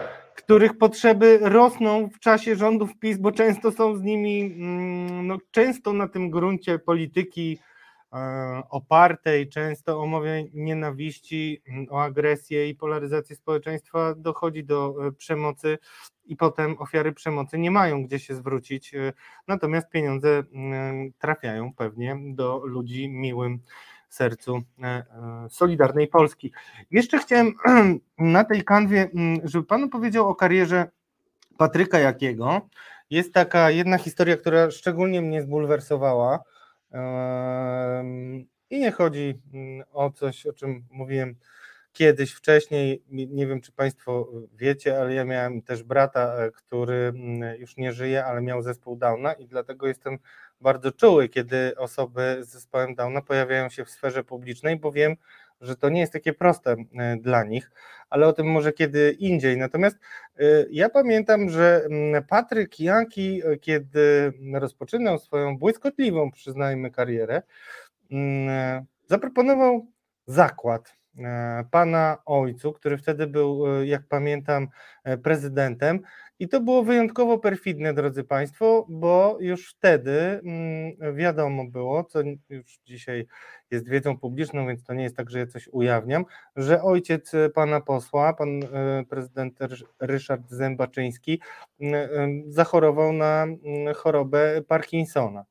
I może nam pan przytoczyć historię tego zakładu, e, który z osobą e, dotkniętą chorobą e, i w wieku no, niemłodzieńczym mm, chciał Patryk Jaki mm, no, wykonać. Tak, to rzeczywiście ta historia dokładnie opisuje osobowość Patryka Jakiego, który w moim mniemaniu, a znam go naprawdę bardzo dobrze od czasu, kiedy zaistniał e, w przestrzeni publicznej, jest e, bardzo cyniczny. Ja wiem, że to, to brzmi tak e, ogólnikowo, ale Kowalski naprawdę on wierzy, wierzy w to, co robi, w to, co mówi. Oczywiście ta wiara jest napędzana pieniędzmi ze źródełka, które akurat mu kapie ale mm, on ma w sobie coś takiego, bym powiedział, socjopatycznego. To znaczy, Kowalski jedną ręką cię głaszczy, drugą cię bije. Ja pamiętam, jak on mnie kiedyś zaprosił i wręczył w 2014 roku, kiedy został tu powołany na wiceprezydenta Opola, zaprosił mnie do gabinetu i wręczył mi biografię Lecha Kaczyńskiego z dedykacją. Teraz niedawno ulewa mi zalała piwnicę i znalazłem tą książkę. I tam dla drugiego Witolda, prawda, tak, to, to, to jest bardzo, bardzo charakterystyczny gest Janusza Kowalskiego, który z jednej strony daje ci e, jakiś e, prezent, z którego wcale nie oczekujesz, a za chwilę będzie ci wbijał nóż w plecy. Z kolei Jaki e, ma trochę inną osobowość. To jest tak, jak pan słusznie zauważył, gość, który potrafi mm, odwoływać się do moralności, kiedy jest mu to po drodze. I mm, nie było to tajemnicą w Opolu, że mój który tu rzeczywiście trzy kadencje był prezydentem, borykał się z chorobą Parkinsona, i było to wiedzą już praktycznie publiczną, na pewno znaną rodzinie Jakich, e, gdyż wcześniej przez lata e, ojciec Patryka Jakiego e, był dyrektorem gabinetu jeszcze w Urzędzie Wojewódzkim w latach 90. mojego ojca, a potem jego asystentem w pierwszej kadencji w tych latach 2002-2006. E, Jak wiedząc to, próbował e, zaatakować ówczesnego prezydenta e, w najbardziej taki podły sposób. To znaczy, zaproponował bieg, wyścig. Powiedział, że jeżeli chcesz być prezydentem miasta, to musisz być fit. Dlatego drwiąc z jego choroby, a wiadomo, że Parkinson nie atakuje umysłu przez te początkowe stadium wieloletnie, tylko ciało, czyli po prostu no, widać gdzieś te dyskinezy, Czasami osoby, które nie, nie mają kontaktu na, na co dzień z osobami chorymi na Parkinsona, mogą myśleć różne rzeczy, a to de facto jest po prostu dysfunkcja ciała, ale też dla nas, dla naszego społeczeństwa jest to taka choroba, wydaje się dosyć mocno zakorzeniona w świadomości, przez chociażby osobę papieża. Prawda? Jaki wtedy nie miał hamulców, absolutnie nie miał żadnych hamulców do tego, żeby takie wyzwanie rzucić, wiedząc, że wyzywa na pojedynek człowieka, który urodził się w 1948 roku i choruje na Parkinsona, prawda, będąc młodym pistoletem. Jakiś czas później rzeczywiście syn Patryka Jakiego urodził się z zespołem Downa i przypominam sobie, wtedy miał taki duży artykuł w jednym z tabloidów, gdzie dużo o tym pisał i to było właśnie przed, przed wyborami, ale chyba w 2015, jakoś na tym etapie. I to mnie wtedy zastanowiło właśnie, czy to przypadkiem nie jest tak, że mm, w ogóle uważam, że nie powinno się wchodzić, ja kiedyś też taki błąd popełniłem, na te tematy rodzinne, osobiste w polityce. Ale ja to wtedy uznałem za taki lans i pomyślałem sobie, kiedy choroba jest po stronie twojego przeciwnika, to będziesz go mu rzucał rękawice, ale kiedy zdarzy się w twoim otoczeniu, to wykorzystasz to do budowania swojego wizerunku i kariery. To całkowicie zdyskredytowało mm, Patryka Jakiego w moich oczach, ale po prostu wiem o nim więcej, więc czasami dochodzę do różnych wniosków. Okej. Okay. Zostawmy to, aczkolwiek nie zapominajmy, bo 2 plus 2 z reguły jest 4 i należy łączyć kropki, drodzy Państwo. Cieszę się, że Pana poszukiwania prawdy o tym układzie zaowocowały pierwszą publikacją w Newsweeku, ale mam nadzieję, że będą też kolejne.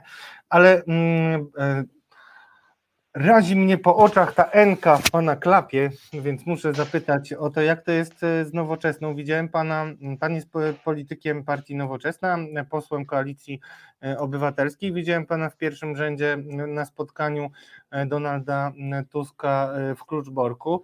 Jaka jest przyszłość nowoczesnej i w ogóle przyszłość tej koalicji, którą zawiązaliście przed wyborami, bo mówi się bardzo dużo o tym, że zostaniecie wchłonięci, a nie jest wcale tajemnicą, że przecież wy y, dochodziliście mm, do Sejmu mocno krytykując Platformę. Gdzie tak. jesteście dzisiaj? Gdzie jest wasz wspólny mianownik, a gdzie są jakieś protokoły rozbieżności? W 2015 myśmy widzieli tą przestrzeń do tego, żeby stworzyć ugrupowanie, które praktycznie mówiłoby o podobnych rzeczach co Platforma, ale jednak nie była Platformą i na tym zmęczeniu Platformą powstaliśmy. Ale od tamtego czasu w Polsce wydarzyło się tak wiele, że dzisiaj e, jest nam e, do niej znacznie bliżej niż wtedy, ale to nie znaczy, że mm, nie mamy swojej tożsamości. Ja w ogóle uważam, że my dopóki nie skończymy naszego procesu w Europejskim Trybunale Praw Człowieka odnośnie zabranego nam finansowania, powinniśmy mm, zachować swoją tożsamość i czekać na tą sprawiedliwość z europejskich trybunałów. E, ponieważ co jakiś czas pojawiają się takie hasła o mm, koncepcji zjednoczenia, o tym, żeby koalicja obywatelska, która rzeczywiście składa się z Platformy Nowoczesnej, Inicjatywy Polskiej i Zielonych, stała się jednym ciałem, ale mm, nie trzeba być e, jednym ciałem, żeby być jedną listą. E, I dzisiaj niektóre z naszych postulatów zostały stępione. E, między innymi niektórzy mogą wywlekać czy e, przypominać, że byłem krytykiem 500 plus w tej formie, która jest dzisiaj. Ale zdajemy sobie sprawę jednocześnie, że na przykład w tej sprawie transferów socjalnych nie możemy dać się PiSowi podzielić, bo to jest najprostsze. To znaczy, tym można nas jak najłatwiej rozprowadzić po kątach i zabić. Więc Bycie w koalicji ma swoje atuty, między innymi takie, że możemy dojść do jakiegoś konsensusu wokół chociażby tego programu czy innych transferów socjalnych, gdzie dochodzimy do wniosku, nie są one doskonałe, są one na kredyt, są one rujnujące, ale ten błąd założycielski popełnił PiS i my ich z tego rozliczymy. Powiemy prawdę o tym. Niemniej jednak nie będziemy ich wysadzać w powietrze, dlatego że wielu ludzi ustaliło sobie już budżety domowe pod, pod te transfery. I e, w takiej sytuacji ekonomicznej, jaką mamy w tej chwili w kraju, rzeczywiście e, dzieje się tak, że wielu wyborców PiSu czuje, że na przykład ta 13-14 mm, emerytura wpada na konto z hukiem i to robi efekt wow, a inflacja okrada nas po cichu. E, więc to są takie mechanizmy, które dzisiaj, wbrew temu, co może się wydawać, nas konsolidują. Więc ja uważam tak, pozostałem w nowoczesnej, cały czas jestem w, ty, w, tym ugrupowaniu, dlatego że mamy też swoje pomysły w polityce. Mamy też coś, co sami chcemy zrobić. Między innymi mówimy bardzo głośno i wyraźnie, czego tak aż mocno nie widzę po stronie Platformy, o konieczności wejścia do strefy euro. O tym, że powinniśmy skupić się na tych warunkach konwergencji, wejść do strefy euro. Każdy, kto ma kredyt, wie, jaka jest różnica między oprocentowaniem 0,70 chyba 5 w strefie euro, a tym, co mamy dzisiaj za Jastrzębia Glapińskiego. Więc to są nasze takie znaki firmowe i mamy parę takich okrętów flagowych, które chcemy na tych wodach politycznych trzymać. Dzisiaj są one zacumowane w tym doku pod tytułem Koalicja Obywatelska. E, uważam, że ta współpraca idzie w dobrą stronę, pod warunkiem, że będziemy mm, mieli jeden cel. No, tym celem oczywiście jest wygranie w, wyborów i właściwie wszystkie inne dzisiaj rozbieżności protokołu kompletnie nie mają znaczenia. To znaczy, czy to spotkanie z Tuskiem w Kluczborku, czy to, nie wiem, wczoraj w Częstochowie z Darkiem Jońskim rozmawialiśmy też o aferach, to, to, to wszystko jak gdyby można tak w soczewce skumulować do jednego żądania. Ludzie chcą od nas tego, żebyśmy wierzyli w zwycięstwo, żebyśmy e, udowodnili, że jesteśmy e, w stanie przejąć władzę, to znaczy nie tylko wygrać, ale że jesteśmy w stanie wziąć odpowiedzialność za rządzenie i że e, mamy program nie tylko ośmiogwiazdowy, chociaż bardzo lubię te osiem gwiazd i mam je nawet naklejone na klapie bagażnika w samochodzie, także jakieś zobaczycie Państwo białe auto z takimi czarnymi ośmioma punktami to ja. E, ale rzeczywiście to, to, to nas spaja. No i dzisiaj koalicja wydaje się e, dobrą perspektywą. Uważam, że większym problemem nie jest e, to, czy my będziemy tworzyli listę, czy to będzie lista platformy, z której wystartują Zieloni Inicjatywa Nowoczesna, czy to będzie lista pod tytułem Koalicja Obywatelska, tylko jak sprawić, żeby do tej listy zaprosić innych i to już jest moje również wielkie życzenie do liderów. Zróbcie coś, panowie, i panie, panie i panowie, żeby tych list było jak najmniej, bo na moje już dzisiaj widzę co najmniej trzy, trzy listy, o, trzy. No właśnie i to jest... Y, hmm, no i to jest wielki dylemat, przed którym y, stajecie. Ma to też y, związek, może mieć związek z wyrzuceniem projektu zmiany mm, ordynacji, mm, ale to już powiedzmy zostawmy na dyskusję osobną, kiedy to już się stanie, bo ja nie lubię dawać się E, mamić różnymi e, pomysłami i tracić na to czas, ale dziś tematem jest wspólna lista jedna, do której namawia Donald Tusk. A ja jestem wśród tych ludzi, którzy uważają, że mm, to jest takie trochę zaklinanie rzeczywistości, bo z jednej strony Donald Tusk mówi o tym, że powinniśmy być zjednoczeni, ale z drugiej strony te jego słowa są jednoznacznie mm, e, słyszane mm, w, u potencjalnych Mm, koalicjantów z takiej jednej listy, bym powiedział, nie koalicjantów, ale uczestników jednej listy, jako idźcie za mną, idźcie za mną, mhm. ja jestem liderem, a wy idziecie za mną. I to moim zdaniem torpeduje y, proces jakiegokolwiek no, stworzenia takiej jednej listy. Nie ma pan takiego wrażenia, że z jednej strony y, trochę Donald Tusk jest taki E, mm, trochę jak Janusz Kowalski, oczywiście tu proporcją ogarnąłem, czyli z jednej strony zaprasza, ale z drugiej strony taki jakiś klapsik e, męski w ramię na przykład jest kuksaniec, bo no, takich kuksańców jest dość sporo. No, Donald Tusk chociażby mm, e, kłusował na terytorium lewicy, zaordynował mm, liberalizację prawa aborcyjnego i tak dalej, i tak dalej. To są rzeczy nie do przyjęcia na przykład dla PSL-u. Mhm. Tak, oczywiście. No i to jest e, kolejne pole, na które, e, pole minowe, na które jest nam łatwo wejść, to jest, są kwestie światopoglądowe. Ja mam w ogóle taką teorię, że dopóki my w Polsce nie rozwiążemy fundamentalnie spraw światopoglądowych, być może trzeba będzie, nie wiem, to jest moje marzenie, może zupełnie nierealne, jakieś ująć to w konstytucji, to znaczy E, związki partnerskie, e, aborcja do 12 tygodnia, legalizacja marihuany, wiele takich e, kwestii, czy, czy rozdział państwa i kościoła, to zawsze znajdzie się jakiś umowny Kaczyński, który nas tym światopoglądem podzieli.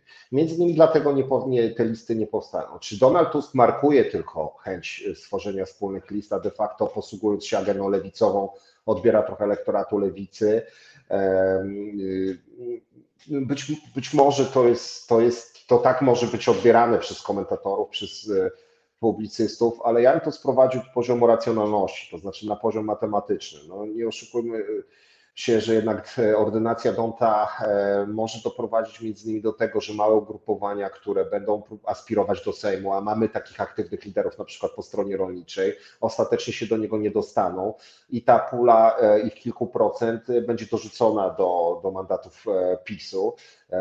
Nie, nie wiem tego, tak może się, się to rzeczywiście dziać. No, jest to oczywiste, że dla na przykład Szymona Hołowni wejście na jedną listę z mocnymi nazwiskami polityków e, Platformy, czy już tymi, którzy z innych środowisk się przybili, jak Barbara Nowacka, nie wiem, Adam Szłapka czy Katarzyna Lubnauer, którzy są ogólnopolsko-krajowi, może się równać z bardzo tru, trudną drogą do uzyskania mandatów. Więc no, jest kilka takich, e, poziom, na poziomie operacyjnym przeszkód.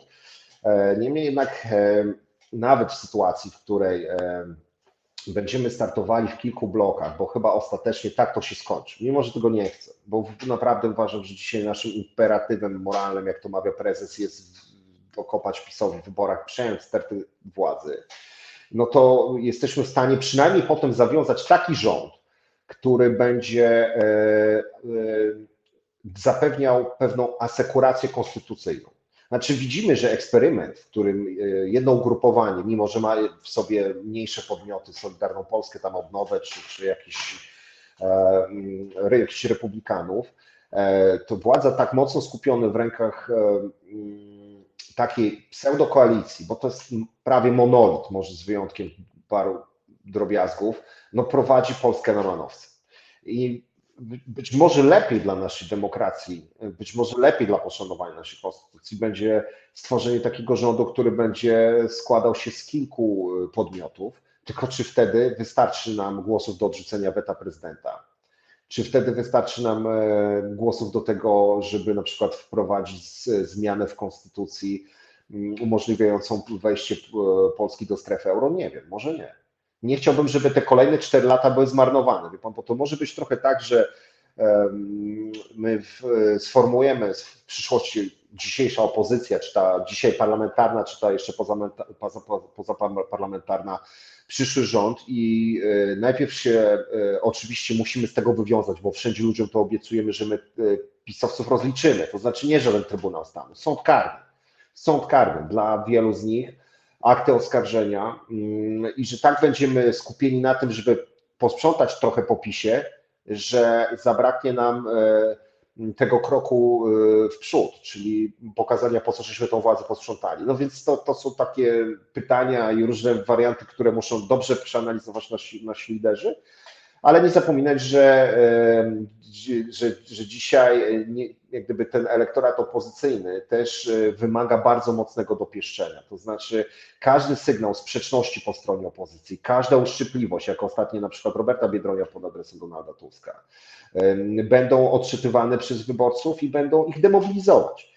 I jeżeli brakło nam w wyborach prezydenckich tych 400 czy chyba 30 tysięcy głosów, żeby wygrać z Dudą, e, to nie dlatego, że mm, Rafał Trzaskowski był gorszym kandydatem od Andrzeja Dudy, tylko dlatego, że nie potrafiliśmy tych ludzi zmobilizować do udziału w wyborach. Takie jest moje zdanie. No różnica była w ogóle mm, bardzo e, niewielka, a też e, no, determinacja, jaką przejawia e, teraz obecna ekipa no, w kapitalizowaniu własnych sakiewek jest tak duża, że wydaje się, że może być różnie z liczeniem głosów także. Natomiast ja jeszcze chciałem spytać o mm, to, jak pan sobie to tak naprawdę wyobraża. I to nie jest łatwe pytanie dla pana, od razu mówię. No bo z jednej strony mówicie, no nie, nie, nie eksponujmy różnic między nami, ale z drugiej strony do czego to prowadzi? No w dialogu e, i w dyskusji wykuwają się najlepsze pomysły. Demokracja e, pozwala wyłaniać te, które zyskują największe poparcie. E, I ym, to jest taka rzecz, której ja e, nie do końca rozumiem. Czy wy chcecie być taką mm, przed wyborami ekipą, która będzie przytakiwać, tak jak posłowie PiSu Donaldowi Tuskowi i nie będziecie w ogóle wychodzić z jakimikolwiek e, autonomicznymi e, zdaniami? O, właśnie, PiS rzeczywiście przy, e, przyzwyczaił do takiej polityki, w której posłowie PiSu, senatorowie są zautomatyzowani. To znaczy, ja uważam, że to jest taka forma no, prawie sztucznej inteligencji, tylko słowo inteligencja tu nie pasuje, że ten guzik zawsze jest naciskany za albo przeciw, kiedy prezes mrugnie, ale żeby to osiągnąć, to trzeba prowadzić e, lata negatywnej selekcji, to znaczy ugrupowanie polityczne musi przejść kilka procesów wyborczych i muszą być odsiani ci, którzy powątpiewają w agendę lidera, bądź ci, którzy nie są stabilni, nie są lojalni. Jeżeli dzisiaj na przykład ktoś mówi, że w PiSie liczy się tylko loja, lojalność, to ja powiem tak, no gratuluję im tego, to im się akurat udało, bo w polityce lojalność jest bardzo ważna, bez niej naprawdę ciężko jest coś zbudować, ale to, to nie jest jakąś e, korzyścią, jeżeli nie jest korzyścią ani dla społeczeństwa, ani dla gospodarki, jeżeli zostanie źle użyte. My oczywiście nie, nie możemy zamiatać tematów pod dywan i mówić, no dobra, to nie dyskutujmy o tym, o tamtym, bo nas PiS podzieli, udawajmy, że mamy wszystkie jedno zdanie, a po wyborach się pokłócimy. Tylko ja wychodzę z założenia, na przykład odnośnie przy przerywania ciąży, że to jest kwestia definicji. To znaczy, jeżeli ja uznaję przerywanie ciąży za prawo człowieka, e, no to, e, no to znaczy, że jak gdyby nie, nie, na tym dyskusja z mojej strony się kończy. To znaczy nie, nie, nie potrzebuję argumentów, żeby mnie przekonywać, czy kobieta ma prawo, czy psycholog powinien o tym decydować. Nie, no to po prostu jest prawo człowieka koniec. Więc y, tak, tak jak już to starałem się narysować, no, te fundamentalne kwestie światopoglądowe w Polsce dalej nierozwiązane, no one będą zawsze nas hamować. Ale to, co mnie cieszy, patrząc dzisiaj na, na y, y, tą relację między wyborcami, między społeczeństwem a, a, a re, reprezentacjami parlamentarnymi, to jest to, że społeczeństwo już nas znacznie wyprzedziło. To znaczy w myśleniu na y, w taki, wiem, że to słowo jest dzisiaj niepo, po, po, niepopularne, jest znacznie bardziej liberalne od parlamentarzystów, jest znacznie bardziej postępowe, znacznie bardziej życiowe. No i też ja, tak, ja mam takie, taką nadzieję, że, że Donald Tusk, który już nie jest też najmłodszej daty politykiem, ale nie można mu odmówić wagi w polityce, nie można mu odmówić doświadczenia. I też jak na przykład w Kluczborku siedziałem tam między ludźmi na tej mm, sali, na tej hali sportowej, to widziałem, że ten facet wie o co mu chodzi, czego chce. E, I że nie jest zraniony w przeciwieństwie do prezesa, któremu można nawinąć każdy farmazon na uszy, jak o pierwszej klasie w pociągu dzikach, i on będzie to opowiadał, bo on nie umie tego zweryfikować, bo on nie ma e, przeciwstawnych informacji z życia swojego własnego i doświadczeń. To jednak e, tutaj pozostaje do rozwiązania tylko parę kwestii organizacyjnych i możemy sięgnąć po tą władzę, możemy wygrać te wybory, ale nie możemy pozwolić się rozpracować od środka. Niestety napięcie będzie rosło i podejrzewam, że wszyscy w październiku przyszłego roku, jeżeli daj Bóg będą te wybory, będziemy okropnie zmęczeni tym, co się działo, ale jeżeli nie zrobimy master resetu dotychczasowej polityki, nie zakujemy w kajdanki paru pisowców i nie powiemy, że teraz Polska to idzie w tą stronę, a tą stroną jest Europa, no to będziemy rządzić, rządzić jedną kadencję, a potem PiS przejmie już władzę na zawsze. Uprzedził Pan moje pytanie, bo o to właśnie chciałem zapytać. Czy Wam się nie wydaje, że może być tak, że dojdziecie do władzy i zobaczycie obraz dużo bardziej dramatyczny niż moglibyście sobie, moglibyśmy sobie wyobrazić? Czy widzicie w ogóle to zagrożenie jako największe, największa koalicja wśród ugrupowań opozycyjnych? I czy w ogóle jest taka dyskusja u Was na temat tego, co zrobić po tym, kiedy przyjdziecie, a tu skarb pusty, dziurawe bezpieczeństwo, służba zdrowia, naprawdę tam jeszcze wyjdą takie wały, że Państwo się bardzo zdziwicie i, i to wszystko spadnie na Was. Czy stawiacie sobie takie pytania już dzisiaj, bo warto właśnie w programie odpowiedzieć na ewentualne no, dużo gorszą sytuację startową niż możecie sobie przypuszczać dzisiaj. Tak, to jest, pan, ja tak sobie, kiedy Pan o tym powiedział, próbowałem zwizualizować przeciętnego widza TVP Info, albo wiadomości wieczorem, który siada i nagle nie ma tam Choleckiej, tylko siedzi tam pan Radosław Gruca albo inny jakiś dziennikarz, który po prostu, no nie życzę tego, ale siedzi jakiś inny dziennikarz i na przykład zaczyna mówić, a to tutaj to PiS to, PiS tamto, a nie wiem, obecna władza to to i tamto. I to może być szok, to może być szok, więc to nie tylko wyborcy PiSu przeżyją ten szok, jeżeli zaczną słyszeć inny przekaz TVP, ale obawiam się, że my przeżyjemy ten szok, kiedy wejdziemy do Ministerstwa Finansów.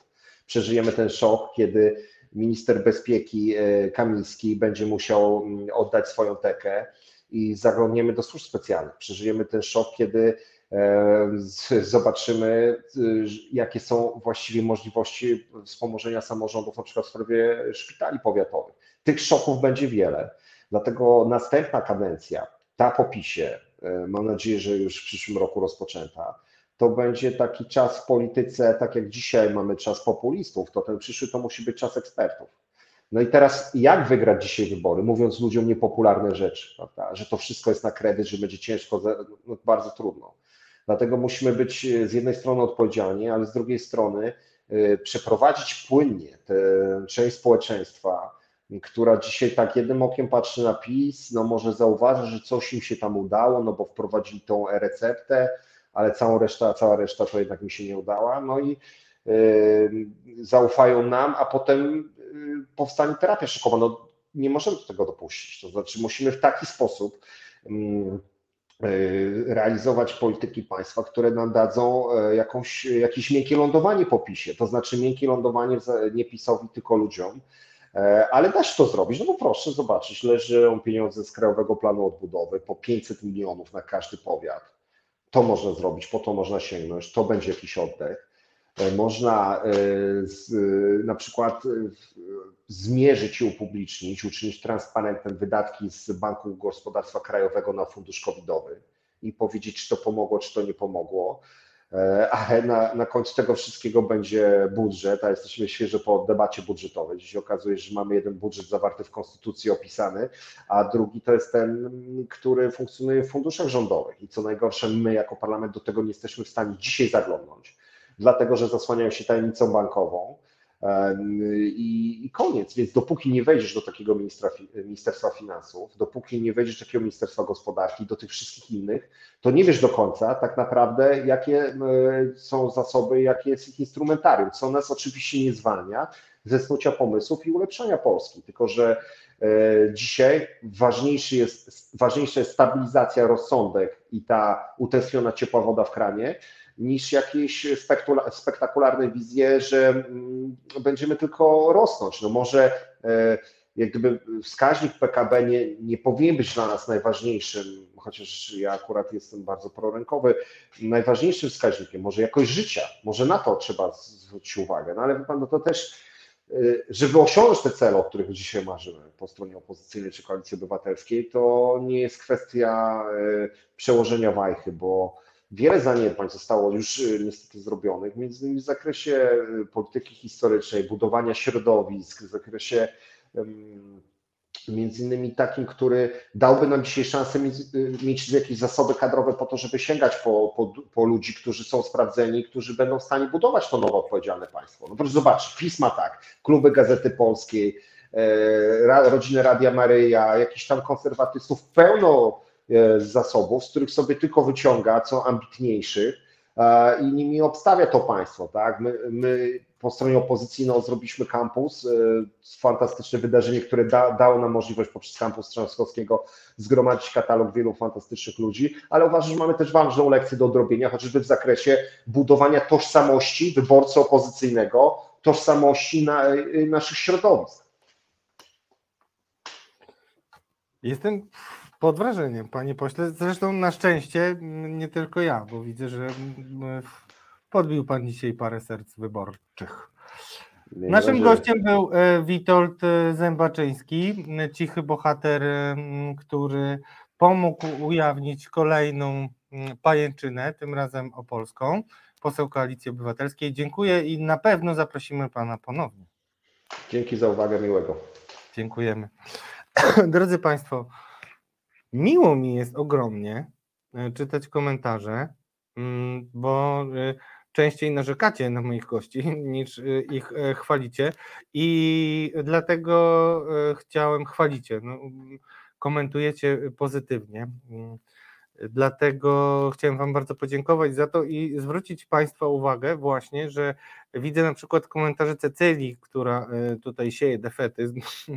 Nie gniewaj się Cecylio, jeśli, mm, jeśli mm, e, je- jeśli trochę upraszczam, e, ale mm, no, drodzy Państwo, to nie jest tak, że mm, opozycja nic nie robi. To jest tak, że opozycja robi bardzo wiele rzeczy, o których wy nie wiecie. I dlatego właśnie mm, zapraszam polityków opozycji, mm, hołdując tej zasadzie, o której niedawno mówił Piotr Najsztub, że z politykami y, władzy no nie bardzo jest o czym rozmawiać, bo oni przede wszystkim nie odpowiadają na pytania albo po prostu nie przyjmują zaproszeń. Ja bardzo chętnie bym podyskutował z kimś z PiSu, nawet y, jeśli by się to Państwu nie podobało i przynajmniej ze trzy osoby mam takie domówione i będę do tego wracał, y, żeby mm, pokazać, że to nie jest do końca jednorodne środowisko i być może nawet y, mm, niektórzy z Państwa mogliby y, znaleźć w działalności poszczególnych y, polityków mm, koalicji rządzącej jakieś pozytywne aspekty. Mówię o tym dlatego, że wracam cały czas do mojego stałego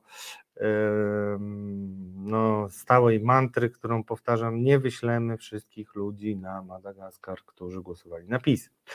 Nie zrobimy tak nawet e, z politykami PiS. My musimy przekonać, jeśli chcecie Państwo pozbyć się zwolennika PiS, to przekonajcie go, żeby nie był zwolennikiem PiS, a nie myślcie o tym, że powinien zniknąć e, z powierzchni ziemi. Ja wiem, że to jest trudne, ale nikt nie mówił, że będzie łatwo.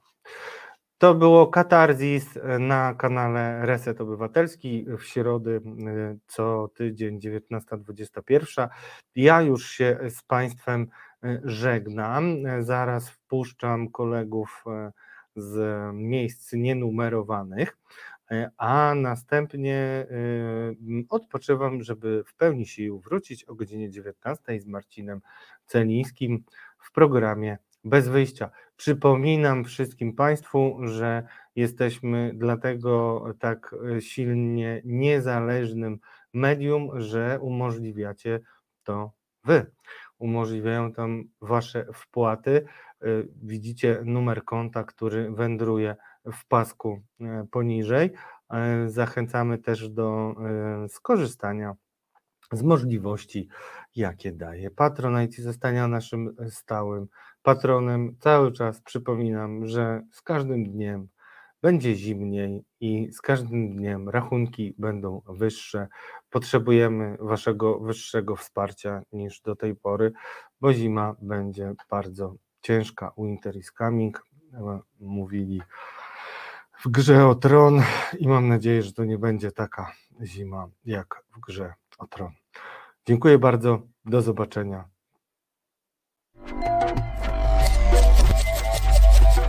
Reset Obywatelski.